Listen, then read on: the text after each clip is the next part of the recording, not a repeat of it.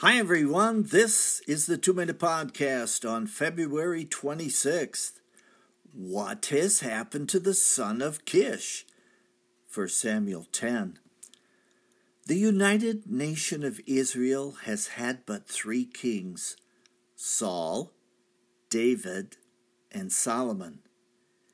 It was on the rooftop at Samuel's house that the prophet anointed Saul to be the first.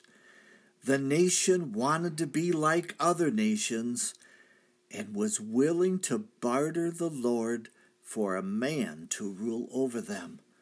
While in prayer, the Lord revealed to Samuel the plan for the change in leadership, and the flask of oil was poured out onto Saul's head.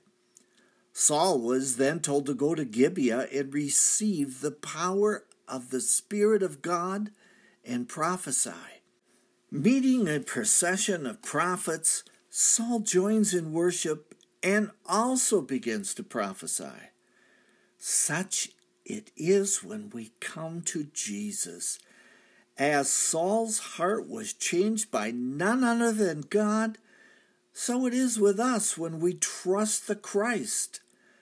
Out of Saul's mouth came forth words not normally found there. What has happened to Saul? asked the people. And so it is when God gets a hold of the heart. When we meet with the divine, we change.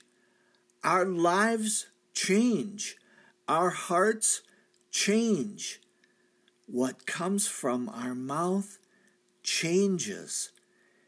Has anyone asked the question, What has happened to you?